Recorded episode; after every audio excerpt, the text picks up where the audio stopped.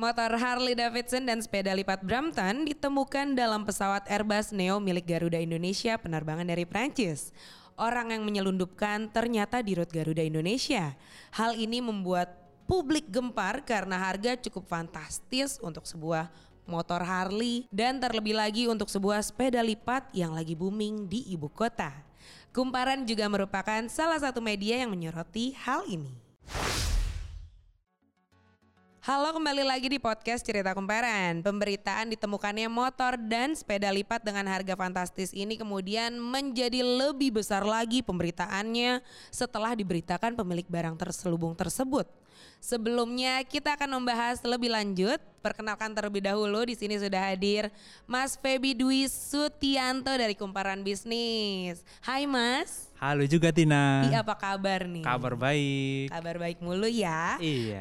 Oke, nih pertama-tama kan katanya disebutkan kalau harganya fantastis. Betul. Berapa sih jumlahnya sebutin angka dong? Mm-mm.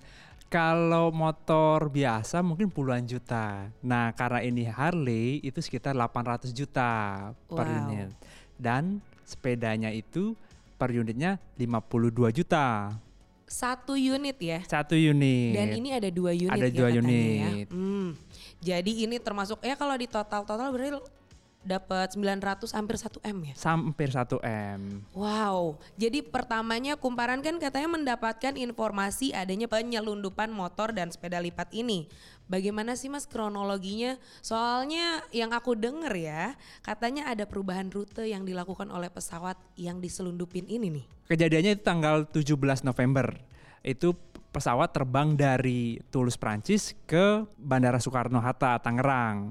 Tapi umumnya itu pesawat mendarat di terminal kedatangan internasional, tapi ini mendaratnya di uh, hanggar GMF. GMF itu adalah semacam kayak disebutnya ada bengkel pesawat. Oh oke, jadi nggak langsung ke terminal yang biasa kita iya, turun itu ya? di sana. Nah, di sanalah titik mungkin dianggap lemah dalam hal uh, bea cukai. Hmm. Nah, itu sebenarnya uh, baru ramenya itu tanggal awal-awal Desember sekitar tanggal 1 tanggal 2. Oh itu kok bisa ada jeda waktunya gitu ya? Hmm, Nah, itu menurut sumber kumparan nih eh, disebutkan bahwa pas setelah kejadian itu si di eh, si Dirut Garuda ini mengumpulkan direk, eh, direksi-direksi Garuda supaya meredam informasinya. Kemudian si direksi itu memerintahkan kepada direktur anak usaha untuk melobi bea cukai.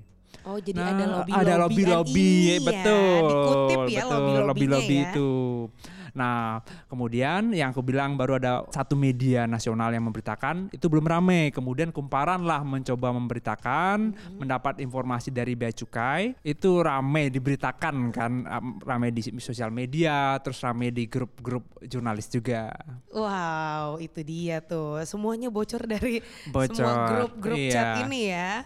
Lalu kan katanya uh, pemiliknya merupakan salah satu pejabat di maskapai ini. Apa yang dilakukan oleh petinggi negara? Kan katanya sebelumnya udah sempat ada meeting untuk ini ya. Hmm.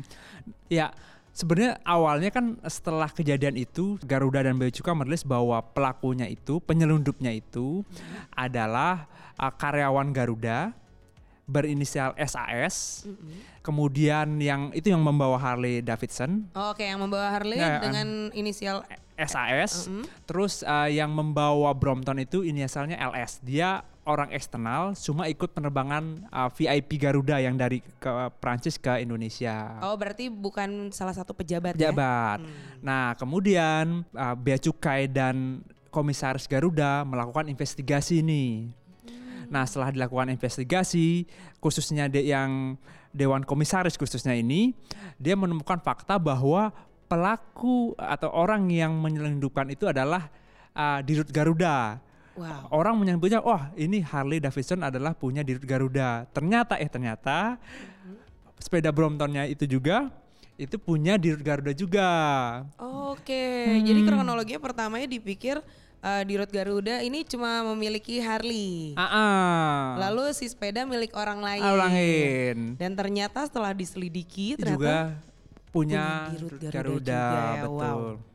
dengan total hampir 1 M barusan Betul. itu ya, Mm-mm. milik satu orang. Satu loh. orang. Hmm. Lalu selanjutnya apa lagi Mas? diketemukanlah uh, atas nama si Dirut Garuda Iya, ini. hmm. Lalu tindakan yang dilakukan? Iya, tindakannya kalau dari segi BUMN itu dia langsung diberhentikan.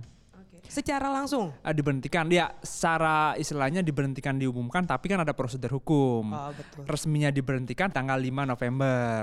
Hmm. Kan ada istilahnya rapat umum pemegang saham.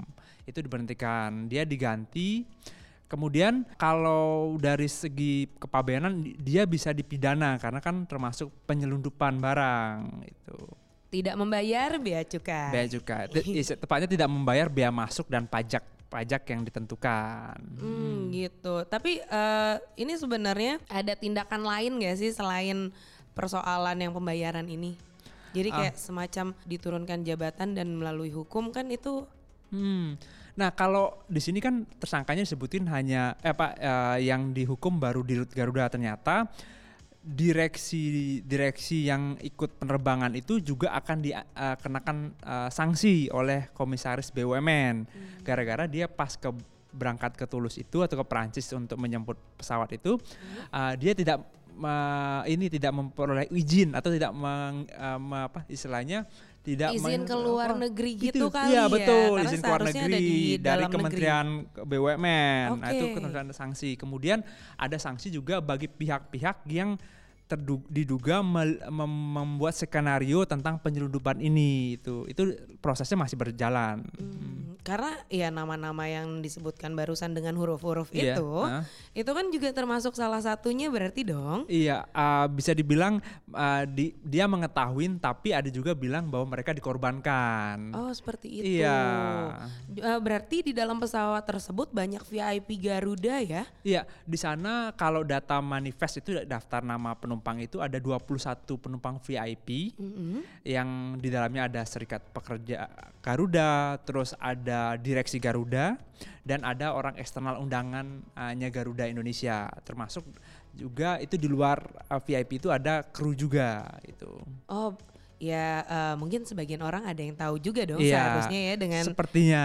dengan penaruhan barang ini Hmm. gitu ya. Lalu kemudian eh, sampai akhirnya Bapak Jokowi juga ternyata ikut andil ya dan Iya.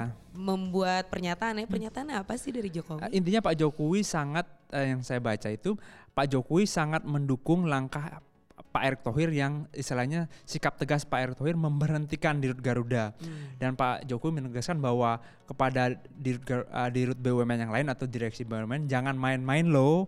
Nah, ini udah ada ketika kalian bermain-main sanksinya langsung diberhentikan semacam itu. Oh semacam kayak peringatan ya? Ya, cywar kayak gitu. Oh, iya. Dan aku juga ngeliat ada foto-foto karangan bunga gitu. Iya, itu eh, t- tadi tim dari reporter lapangan pas ke Kementerian BUMN ada banyak karangan bunga dari Serikat Karyawan Garuda, dari eh, karyawan Garuda juga itu mengucapkan terima kasih Pak Erick Thohir atas ketegasannya memberhentikan Dirut Garuda Indonesia.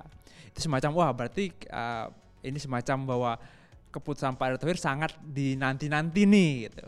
Oh berarti sebelumnya sudah ada ya kasus-kasus tertentu mungkin di dalam internalnya Iya, yang kita betul. tidak sorotin Betul. mungkin ya. Lalu eh, apa ada barang lain nih selain dua sepeda mewah, sepeda lipat ya, Hmm. sepeda lipat mewah ini dan satu motor Harley. Nah, uh, rumor beredar disebutkan ada juga Ferrari, tapi itu langsung dibantahkan Hmm. bahwa ditegaskan yang diselundupkan hanya uh, sepeda Harley tahun 70-an itu satu unit Hmm. dan dua uh, sepeda uh, lipat Brompton seri terbaru.